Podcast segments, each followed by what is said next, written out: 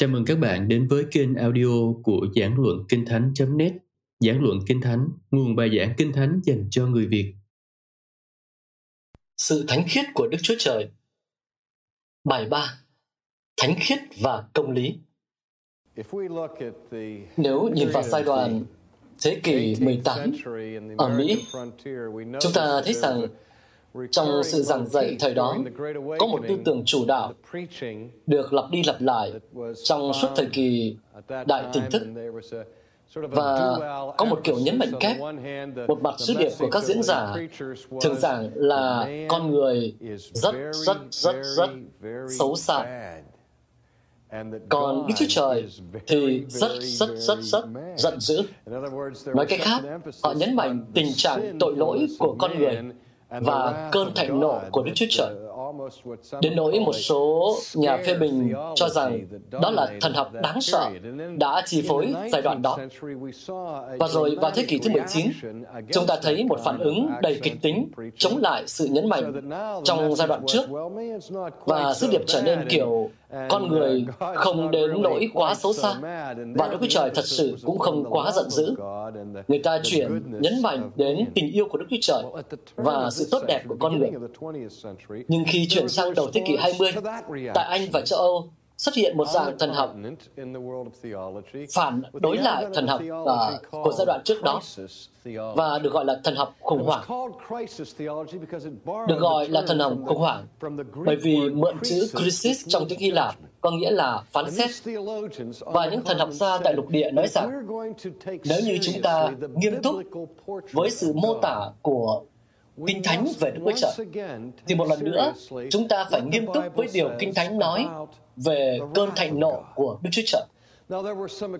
Đúng là có một số có quan điểm cực đoan cho rằng cái điều mà chúng ta đọc trong Kinh Thánh, đặc biệt là trong Cựu ước, trong những thời gian và tại những địa điểm nhất định, là biểu hiện của chiếc gì đó phi lý trong tính cách của Đức Chúa Trời.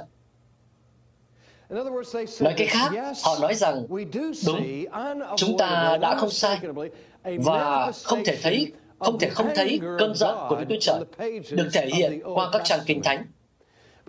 Đặc biệt là cựu ước. Nhưng cơn giận ấy không phải là biểu hiện cho sự công bình hay sự thánh khiết của Chúa, mà là biểu hiện của một sự khiếm khuyết trong thuộc tính của Đức Chúa Trời. Tôi đã từng đọc sách của một vài thần học gia nói về cái gọi là mặt tối của Đức Giê-hô-va.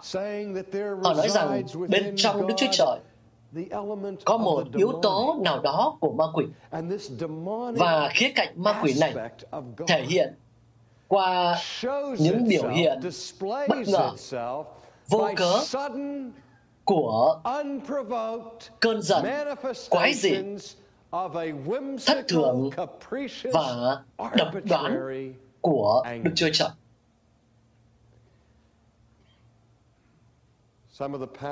Một số phân đoạn được xét tới bao gồm câu chuyện chúng ta đọc thấy trong sách Lê Vi Ký mà tôi sẽ tóm tắt cho các bạn. Phần đầu chương 10, sách Lê Vi Ký, chúng ta thấy câu chuyện này. Hai con trai Aaron là Nadab và Abihu. Mỗi người đều cầm lư hương của mình, bỏ lửa vào và dâng một thứ lửa lạ trước mặt Đức Giê-hô-va. Đó là điều Ngài không phán dặn họ. Và một ngọn lửa từ trước mặt Đức Giê-hô-va lòe ra, nuốt tiêu họ và họ chết trước mặt Đức Giê-hô-va. Dường như bản mô tả mộc bạc ngắn gọn về cái chết của các con trai của Aaron muốn cho chúng ta thấy một ví dụ về biểu hiện của cơn thạnh nộ thất thường và nhanh chóng của Đức Chúa Trời.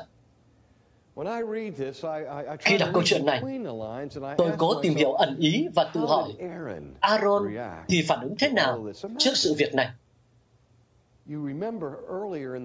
Chúng ta có nhớ phần đầu Kinh Thánh ghi lại nghi lễ phức tạp mà Đức Chúa Trời ra lệnh họ cần phải thực hiện. khi Ngài phong Aaron làm thầy tế lễ thượng phẩm của Israel. Cách Ngài yêu cầu trong từng chi tiết nhỏ thiết kế bộ trang phục cho thầy tế lễ thượng phẩm là toàn bộ trang phục được thiết kế để phô bày sự vinh hiển và vẻ đẹp. Và khi ấy, chúng ta có thể hình dung Aaron cảm thấy thế nào khi các con trai của ông được phong làm thầy tế lễ. Và ở đây, những thầy tế lễ trẻ này đã làm một việc. chúng ta không biết chính xác họ đã làm gì. nhưng bằng cách nào đó họ đến bàn thờ và làm một điều mà các chức sắc trẻ thường làm. đó là thử một chút trải nghiệm một sự canh tân thực hiện một chút cái gọi là trò đùa theo kiểu thanh niên bỡn cợt trong công việc thể hiện sự thiếu chín chắn và không một lời cảnh báo không một lời quả trách khi họ dâng một thứ lửa lạ trên bàn thờ thình lình đức chúa trời đánh họ và họ chết ngay lập tức bạn có nghe thấy Aaron? Ông đến với Môi-se và nói, chuyện gì xảy ra thế này? Chúng ta đang phục vụ một thần kiểu gì thế này? Tôi đang được trả ơn gì thế này? Thế đó hả? Ngài đã giết chết các con trai tôi vì một lỗi phạm nhỏ. Như thế này sao? Chỉ vì một tội lỗi nhỏ. Chúng ta đang phục vụ một thần kiểu gì thế này?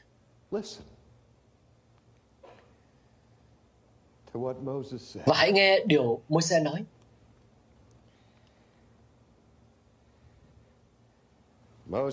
Môi-se bèn nói cùng Aaron rằng đó là điều Đức Giê-hô-va đã nói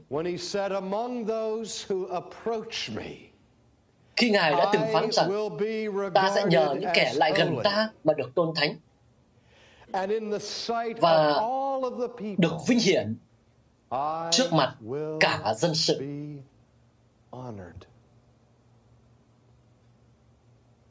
Và chúng ta đọc thấy câu này. Aaron nín lặng. Chúng ta nên tin rằng Aaron thật sự im lặng. Khi đấng toàn năng ngự xuống và phán, Aaron, này ta biết lòng con tan nát khi ta lấy mạng các con của con. Nhưng con có nhớ khi ta thiết lập chức tế lễ không? Con có nhớ cái ngày đặc biệt riêng con đưa con vào chức vụ thánh ấy và nói rằng có những nguyên tắc ta sẽ không thương lượng với các thầy tế lễ của ta không? Ta sẽ được tôn thánh bởi những ai dám tự phủ khi phụng sự nhân danh ta và ta sẽ được tôn kính trước mặt dân sự.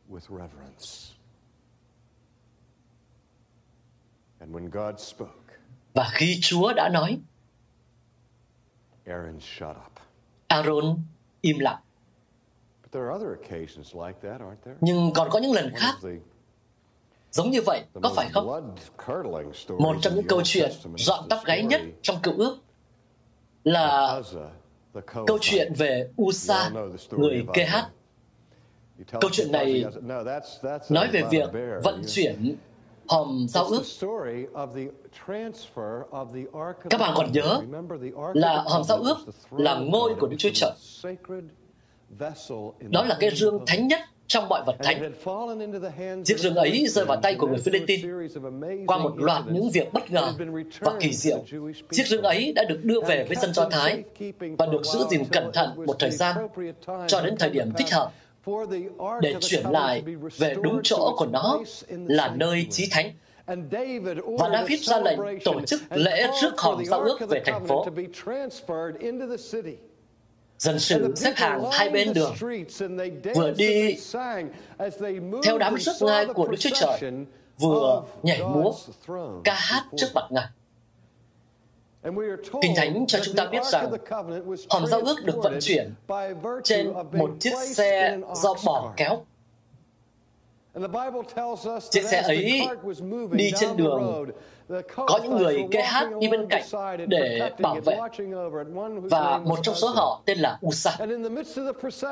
Giữa đường bất ngờ một con bò vấp chân Chiếc xe lảo đảo, suýt ngã, và có vẻ như chiếc dương thánh của Israel sắp trượt khỏi xe, rơi xuống bùn, và có thể sẽ bị ồ hết. Và theo phản xạ tự nhiên, một cách bản năng, không hề cố ý, Usa đưa tay ra giữ rừng để ngai của Đức Chúa Trời không bị rớt xuống bùn. Và điều gì đã xảy ra? Các tầng trời mở ra và có tiếng nói xuống, cảm ơn Usa. Có phải vậy không? Không đâu. Ngay khi Usa chạm vào rừng thánh của Đức Chúa Trời, Đức Chúa Trời đã đánh chết ông. Tôi nhớ có đọc một tài liệu trường Chúa Nhật của một đệ phái mà tôi từng làm việc cùng. Và tôi đọc được thế này. Chúng ta hiểu rằng những câu chuyện chúng ta đọc được trong Kinh Thánh Cựu Ước như chuyện Usa và Nadab như chuyện Đức Chúa Trời hủy diệt cả thế giới bằng cơn nước lụt, hoặc chuyện Đức Chúa Trời ban lệnh rất phép thông công yêu cầu dân Do Thái khi vào xứ Canaan phải tuyệt diệt mọi người dân trong xứ, nam, nữ, lão, ấu.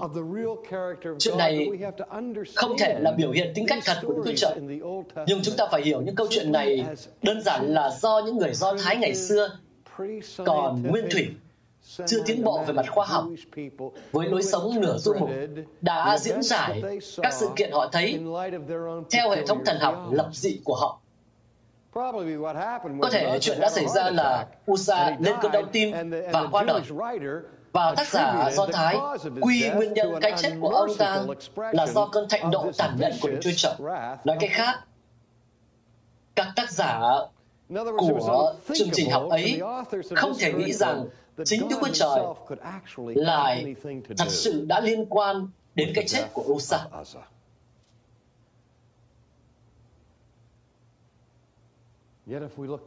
Tuy nhiên, nếu xem kỹ cựu ước và xem lịch sử của người hát, tôi nghĩ chúng ta sẽ thấy rõ câu trả lời. Chúng ta nhớ trong cựu ước, 12 chi phái Israel đều được giao nhiệm vụ và phần đất cụ thể.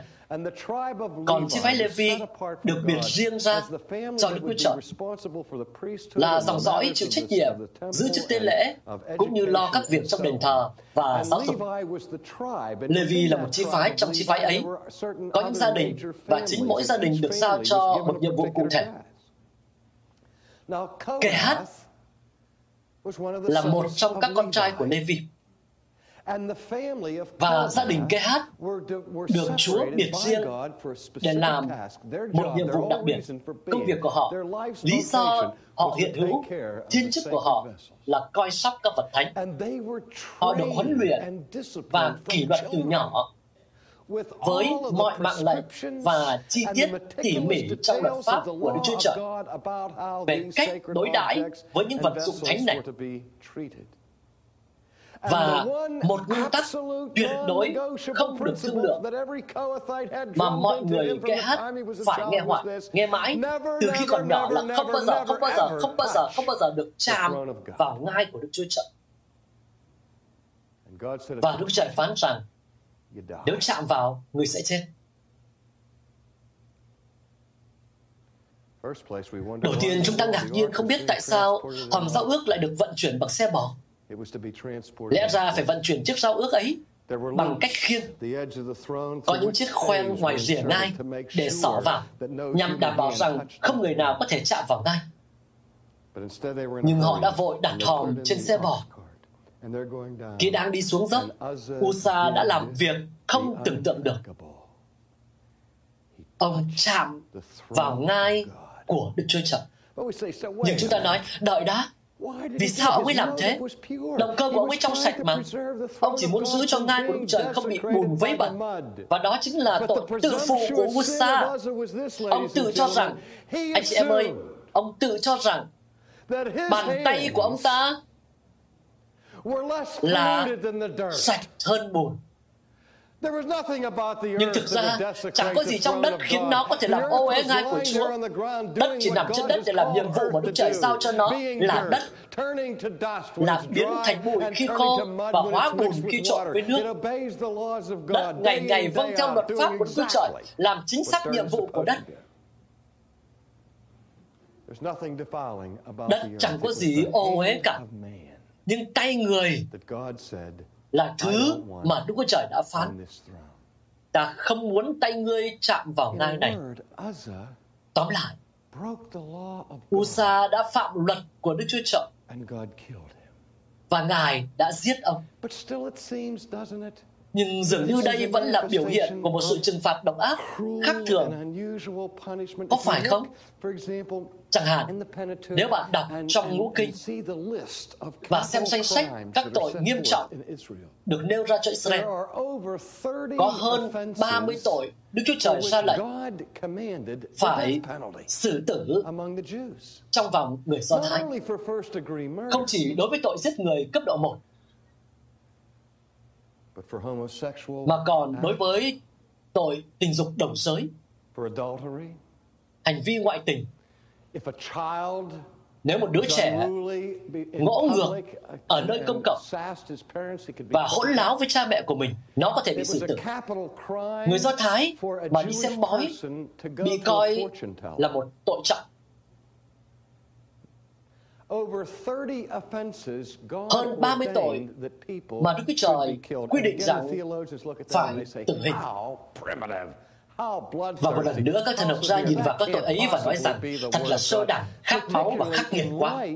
Cái này không thể là lời Đức Chúa Trời, nhất là trong ánh sáng của tinh thần yêu thương và nhân từ trong Tân ước. Một trong những chương hay chú thích thú vị nhất trong lịch sử hội thánh là biến cố lịch sử đã dẫn đến việc tập hợp kinh thánh chính thức thành quy điển kinh thánh. Xin nhớ rằng đây là sách được tạo thành từ nhiều sách riêng biệt. 27 sách trong Tân ước, những thứ tín và các sách phúc âm riêng biệt này được viết từ rất sớm, được lưu hành trong hội thánh, được xem là kinh thánh và thực hiện chức năng như thánh kịch. Nhưng không ai lưu tâm đến việc tập hợp chúng lại với nhau thành một thể thống nhất và tuyên bố đây là kinh thánh. Cho đến khi một người tên là Marcion Marcion xuất hiện và đưa ra phiên bản kinh thánh đầu tiên. Đó là một quy điển kinh thánh đầu tiên rất lạ. Không có cựu ước và phần lớn tài liệu phúc âm cũng không có trong đó. Chỉ có một vài nhận xét của sứ đồ Phaolô được đưa vào trong quyển kinh này. Bởi vì nguyên tắc hướng dẫn của Marcion là bất cứ gợi ý nào về Đức Chúa Trời của cựu ước hay Đức giê va thì không thể là kinh thánh. Vì Chúa Giêsu trong tận ước bày tỏ một thượng đế, một vị thần hoàn toàn khác với thượng đế nhạy giận, nóng tính ác tâm và sấm sét trên núi Sinai trong cựu ước. Bạn có bao giờ tự hỏi về điều đó chứ? Ngày nay tôi luôn nghe thấy điều đó.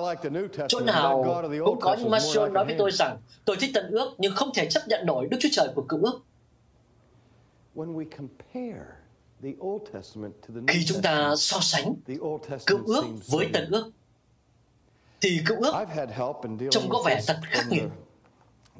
Tôi đã được giúp đỡ rất nhiều về vấn đề này từ những tác phẩm của một thần học gia rất quan trọng là người rất gây tranh cãi trong công giáo La Mã. Ông tên là Hans Kuhn. Một trong tác phẩm đầu tay quan trọng nhất của ông, viết bằng tiếng Đức, có nhan đề là Rechtfertigen, được dịch ra là sự xưng công chính. Tiến sĩ Kuhn bàn đến vấn đề về sự dường như bất công trong cơn thạnh nộ của Đức Chúa Trời mà chúng ta thấy trong Kinh Thánh, nhất là trong Cựu ước. Và ông nêu lên quan điểm rằng, bạn có biết sự mầu nhiệm thực sự về sự bất công. Cái câu đố đích thực không phải ở chỗ một Đức Chúa Trời thánh khiết và công chính cần thi hành công lý. Có gì mầu nhiệm trong việc một đấng tạo hóa thánh khiết trừng phạt những tạo vật cố tình bất tuân. Ông nói tiếp, sự mầu nhiệm thực sự là vì sao Đức Chúa Trời trải qua thế hệ này đến thế hệ khác lại khoan dung với những tạo vật nổi loạn đang phản bội khắp nơi chống lại thẩm quyền tối cao của Ngài. Bạn có bao giờ nghĩ đến một điều giống như thế? Và Côn tiếp tục nói thế này. Ông nói, xin nhớ rằng, dù có hơn 30 tội trong cựu ước, nhưng điều đó không đại diện cho một hình thức công chính độc ác và bất thường nơi tay Đức Chúa Trời. Điều đó lại là đại diện cho sự giảm bớt rất nhiều về số lượng các tội trạng. Ông nói, xin nhớ, các luật lệ được đặt ra cho các tạo vật. Khi Đức Chúa Trời đấng ban luật toàn năng của trời và đất thổi vào bụi đất hơi thở của sự sống và tạo hình một tạo vật theo hình ảnh của Ngài đồng thời ban cho tạo vật ấy địa vị cao nhất hành tinh này, cũng như phước hạnh và món quà vĩ đại nhất mà Ngài chẳng hề nợ họ là món quà sự sống. Ngài còn in dấu hình ảnh Ngài trên miếng đất ấy, ban cho nó sự sống. Ngài nói, linh hồn nào phạm tội, linh hồn ấy sẽ chết tất cả mọi tội lỗi trong tạo vật đều được xem là tội trọng. Và hình phạt này không phải là cái chết sẽ đến với bạn ít lâu sau khi bạn 70 tuổi. Nhưng điều kiện trên tạo vật là gì? Ngày nào con ăn trái cây đó chắc chắn con sẽ chết. Tôi biết người ta nhìn vào điều đó và nói rằng ý câu này muốn nói là ngày nào chúng ta phạm tội, chúng ta sẽ chịu cái chết tục linh. Nhưng đó không phải là điều Đức Trời phán. Có thể đúng là con người chịu cái chết tục linh vào ngày người ấy vi phạm luật pháp của Đức Trời. Nhưng điều kiện cho tạo vật là ngày mà con ăn trái cây đó, con sẽ chết về mặt sinh học. Chấm hết. Giờ đây, ai có thể kết án một đấng sáng tạo, đấng tạo hóa, thánh khiết, công bình, hoàn hảo, đấng chỉ vì lòng thương xót đã dựng nên một tạo vật, ban cho tạo vật ấy mọi phước hạnh này. Có điều gì sai trái khi Đức Chúa Trời tiêu diệt một tạo vật dám cả gan thách thức thẩm quyền cai trị công trình sáng tạo của Ngài chăng? Có bao giờ chúng ta ngừng lại để suy xét tội lỗi nhẹ nhất cũng đã ẩn chứa điều gì không? Hỡi anh chị em yêu quý, trong tội lỗi nhẹ nhất, tôi vẫn đang nói rằng tôi có quyền, có ý muốn riêng cao hơn quyền của Chúa Trời. Tôi kinh hãi khi con người trong xã hội chúng ta làm những việc như phá thai, rồi nói rằng về mặt đạo đức họ có quyền làm như vậy. Nếu biết chút gì về Đức Chúa Trời, Tôi biết rằng Ngài không bao giờ cho ai quyền làm một điều như thế. Và tôi dùng mình khi nghĩ đến việc sẽ xảy ra khi người ta đứng trước mặt Chúa Trời và nói rằng tôi có quyền làm điều đó. Chúng ta lấy cái quyền đó ở đâu?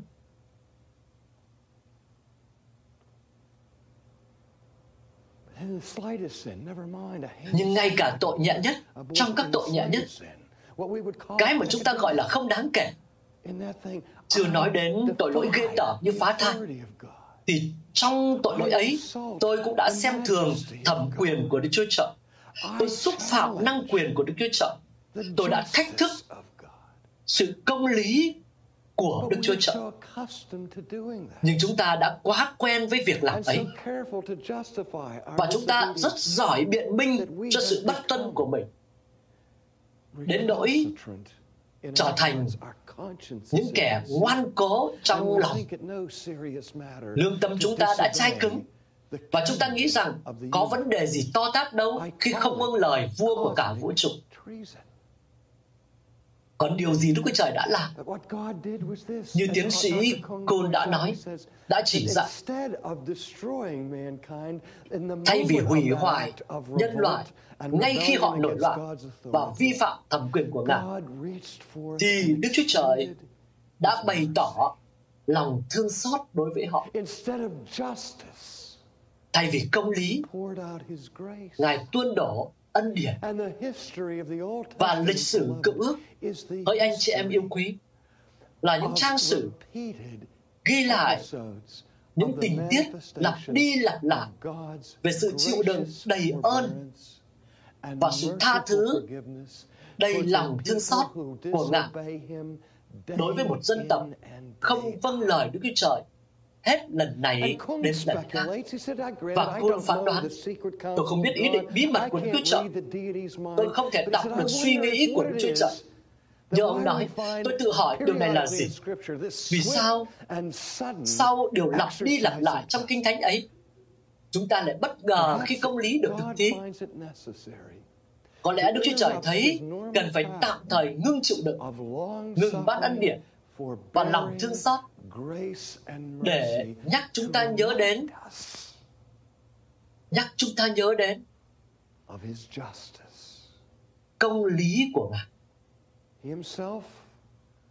Chính Đức Chúa Trời đã nói rõ ràng rằng sở dĩ Ngài thương xót chịu đựng là để cho chúng ta thời gian ăn năn. Nhưng thay vì ăn năn, chúng ta lại bóc lột lòng thương xót của Ngài rồi chúng ta nghĩ rằng Đức Chúa Trời không quan tâm đến việc chúng ta phạm tội.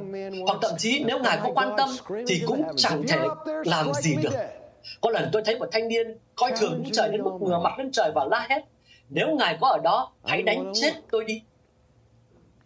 Anh ta dám thách thức đấng toàn năng như thế. Tôi không muốn. Nhưng ngày hôm sau tôi thấy xác của anh ta. Và tôi sẽ không bao giờ quên được.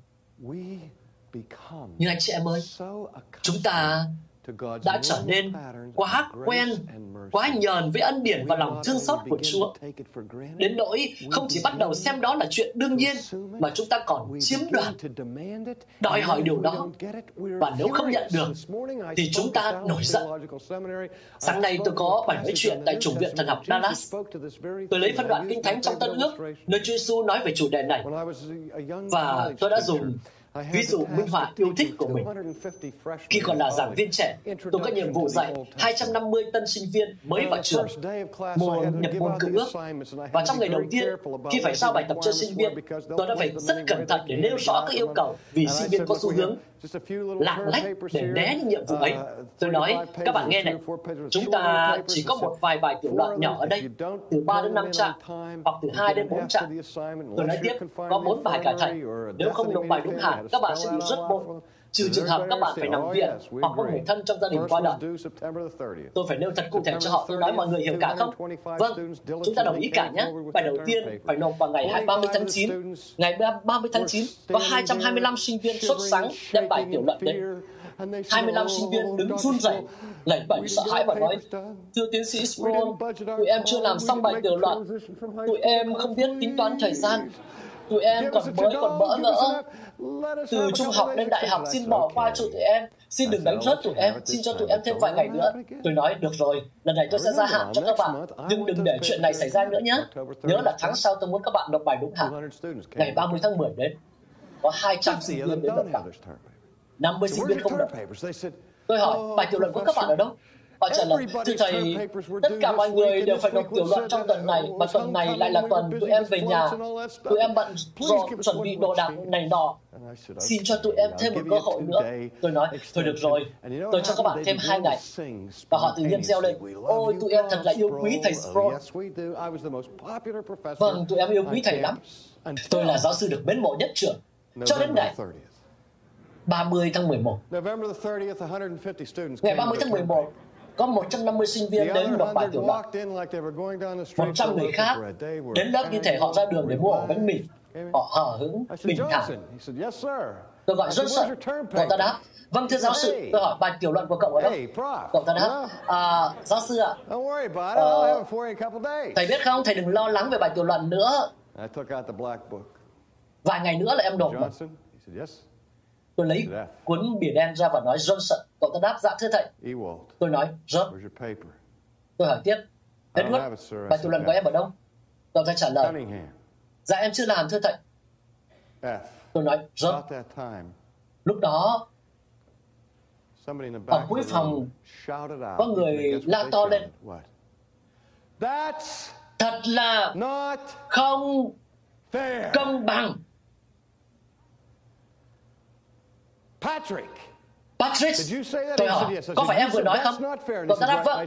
Tôi nói, Em cho rằng như vậy là không công bằng sao? Cậu ta đáp, vâng. Tôi nói, tôi nhớ là lần trước em cũng không đọc bài đúng hạn phải không? Cậu ta đáp, dạ phải. Tôi hỏi, được rồi. Nếu em muốn có công lý, em sẽ có công lý. Và tôi viết rớt cả hai bài. Tôi nói, còn ai nữa không? Còn ai muốn công lý nữa không?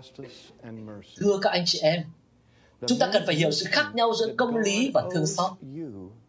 Giây phút chúng ta nghĩ rằng Đức Chúa Trời nợ chúng ta lòng thương xót thì cần có một tiếng chuông vang lên trong não chúng ta cảnh báo cho chúng ta biết rằng như thế là chúng ta không còn nghĩ về lòng thương xót nữa. Vì nếu bản chất thương xót là sự tự nguyện, thì Đức Chúa Trời không buộc phải tỏ lòng thương xót đối với một tạo vật phản loạn. Ngài không nợ chúng ta lòng thương xót.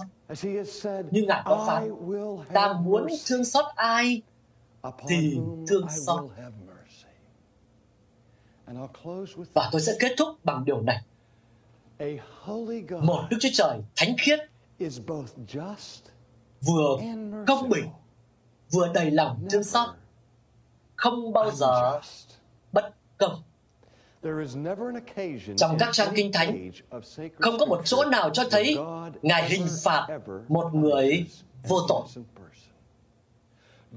Đơn giản là Ngài không biết cách hành xử bất công. Tôi cảm ơn Ngài mỗi tối vì Ngài biết cách có lúc không thực thi công lý vì cớ lòng thương xót. và đã thương xót là không công lý nhưng đó không phải là bất công. Vậy nên tôi sẽ kết bằng điều này. Khi cầu nguyện, đừng bao giờ đòi hỏi Đức Chúa Trời ban công lý cho chúng ta. Ngài có thể làm điều đó đấy. Và nếu Đức Chúa Trời đối đãi với chúng ta theo công lý, hẳn chúng ta sẽ chết bất cách nhanh chóng như Nadab, Abihu, Usa hay Anania và Sapphira trong Tân Ước. Nhưng chúng ta sống với anh chị em yêu quý là bởi ân điển, bởi sự thương xót của Chúa. Đừng bao giờ quên điều đó. Chúng ta hãy cầu nguyện. Lạy cha, xin tha thứ cho chúng con vì chúng con đã nghiễm nhiên coi rằng phải nhận được sự nhân từ yêu thương của Ngài và đòi hỏi điều đó và nổi giận khi không nhận được. Cha ơi, xin giúp chúng con biết kinh ngạc bởi ân điển của Ngài. Chúng con cầu nguyện điều này nhân danh Chúa Giêsu Christ. Amen. Các bạn vừa nghe xong bài giảng được phát trên kênh audio của giảng luận Kinh Thánh Kênh nhằm cung cấp cho các tín hữu và tôi tớ Chúa người Việt những bài giảng chọn lọc của các diễn giả kinh điển trong những thời đại khác nhau. Để biết thêm thông tin về chúng tôi, xin vui lòng truy cập trang web giảng luận kinh thánh.net. Xin chào và hẹn gặp lại các bạn trong những bài giảng tiếp theo.